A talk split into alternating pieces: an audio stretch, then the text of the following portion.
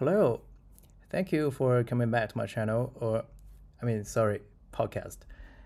I always forget because I used to make videos on YouTube, and you know, you, you call the your account as channel on YouTube instead of podcast. And this is my second episode. I made the first episode a few days ago, and I surprisingly got two comments under under the first episode on YouTube. Right, I am sharing the podcast on YouTube and Apple Podcast. These are the two platforms that I'm sharing my content on. And I didn't expect to have any listeners, to be honest. So I was so shocked and I was so lucky and an honor to get comments from my listeners. And I do appreciate it. My name is Hubert. If this is your first time to uh, be here, I was born and grew up in China. I've been doing international marketing and branding in China for the past eight years or nine years. So it's about 10 years already. And I made this podcast because I realized that there's um, there are several dif- differences between Chinese brands and international brands. And I find it pretty interesting because I kind of feel like there's a very big cultural influence behind those differences and I want to discover why, and I want to explore the logic of marketing and branding with international marketers. It's also the reason why I'm creating the content in English because I want to communicate with international marketers um, in order to get a different perspective on marketing and branding. So please feel free to share your opinion with me on YouTube if you are listening to this podcast on YouTube. Um, the channel is called Hubert Cheung, H U B E R T C H E U N G. It's my personal YouTube channel, and I used to make videos on this channel, but currently I'm focusing on podcast because I feel like it's easier to make this type of content because I don't have to, you know, look at the camera, and I always have problems with cameras. It's uh, just my personal preferences. And if you are listening to this podcast on Apple Podcast, you may send an email to my personal email address, which is alwayshubert at gmail.com. All right, so in this episode, I would like to discuss several um, interesting facts with you. The first one is that you know, copy is very important, and we all know that when we are selling our products within China, you know, making a typo could be could cause big problems, and uh, you're gonna get uh, like punished or criticized. At least your leader is not gonna be happy. But making a typo in English when selling products internationally is not such a big deal for Chinese companies. I know that's funny, but um, I think it's very easy to understand it if you think about it. Because English is not our first language, so we are naturally not that sensitive about the language.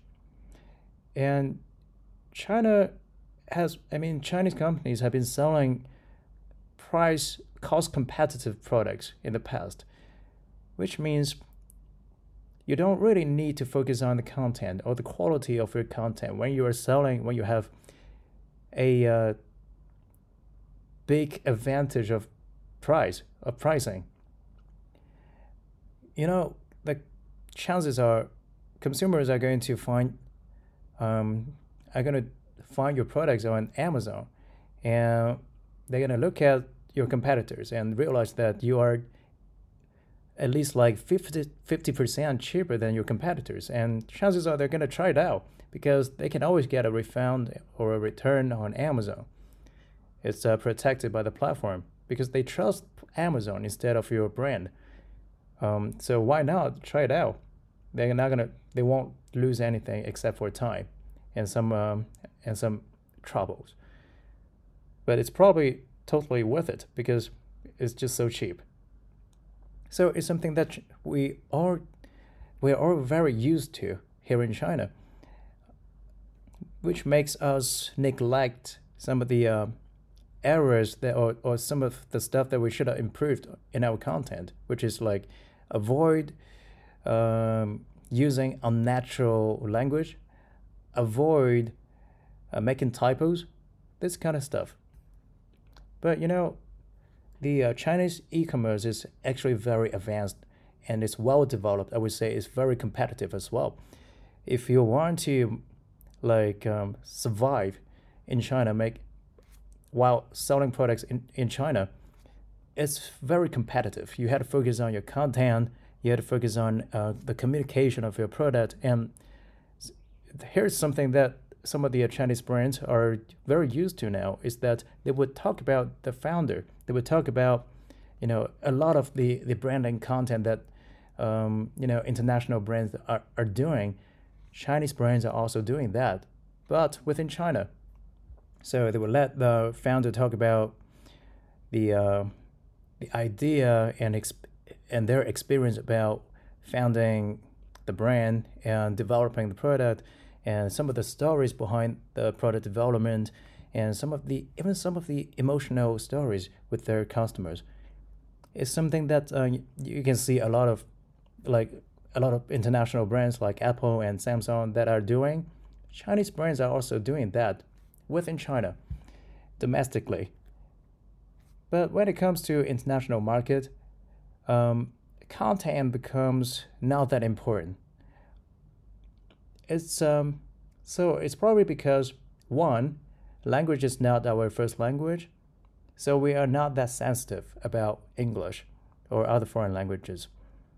Two, we realize that it's almost like it's going to be very challenging for Chinese people, for Chinese marketers to work on the content because, you know, again, it's not our first language and we don't necessarily have the, the cultural background to uh, create good content that could touch the customers in the target country, let's say the US.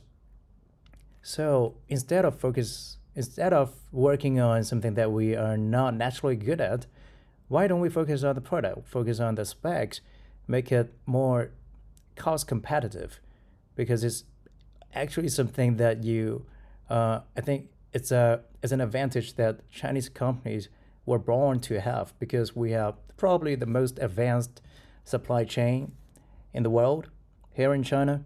So we could get almost like any product done at a comp- at a competitive cost. It's also, I think, probably the reason why a lot of Chinese companies are sticking to uh, the price strategy.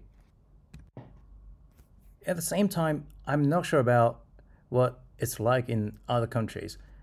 Um, would you, for example, would you find it funny if a U.S. company, an American company, is um, is trying to sell products to China ex- exclusively, using ch- American marketers only to create the content, to write the copy in Chinese, to communicate with Chinese customers in Chinese, which means you know in this situation, the American marketers are not native speakers. They're pro- they're all learners of Chinese, of Mandarin Chinese, and they are trying to compete with Amer- with, with Chinese brands in the market of China.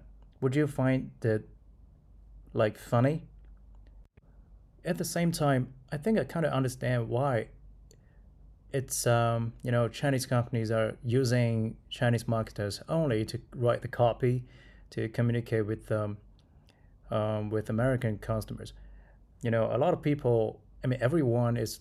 I mean, English is such a common language in the world now, so you can easily find someone who can speak English. And you know, the business owners are usually might not, you know, they might not be necessarily good at English, so they don't really need to understand the content or they don't understand the content. As long as you know you can describe the price correctly and the product correctly, then it's they're good with it. And also, it's also very difficult to hire a native speaker of English in China. You know, you have to deal with their visa and this language barrier.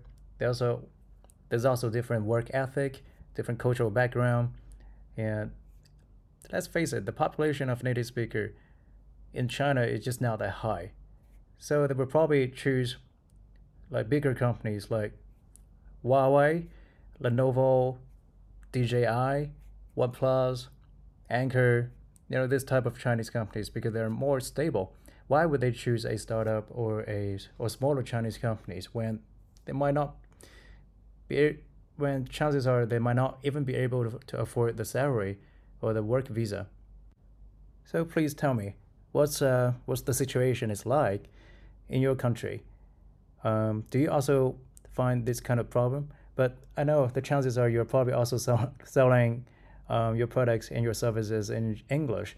So do you find that um, if you're from a non-native, non-English speaking country, do you do you think it's necessary to hire native speakers to work on the content?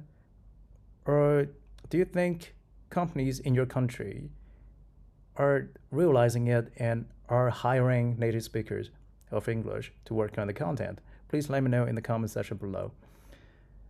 All right, it's uh, almost 11 minutes already. I think it's, uh, it's time to wrap it up. All right, thank you for listening to this podcast. I will share more content about um, you know working in China as an international marketer and also some of the stories about Chinese brands and um, what the work ethic and work environment in China are like. If you are interested, please let me know. Leave a comment in the comment section below on YouTube or just send me an email. All right, that's it for today. Thank you for listening again, and I hope you enjoy the rest of your day. I will talk to you next time.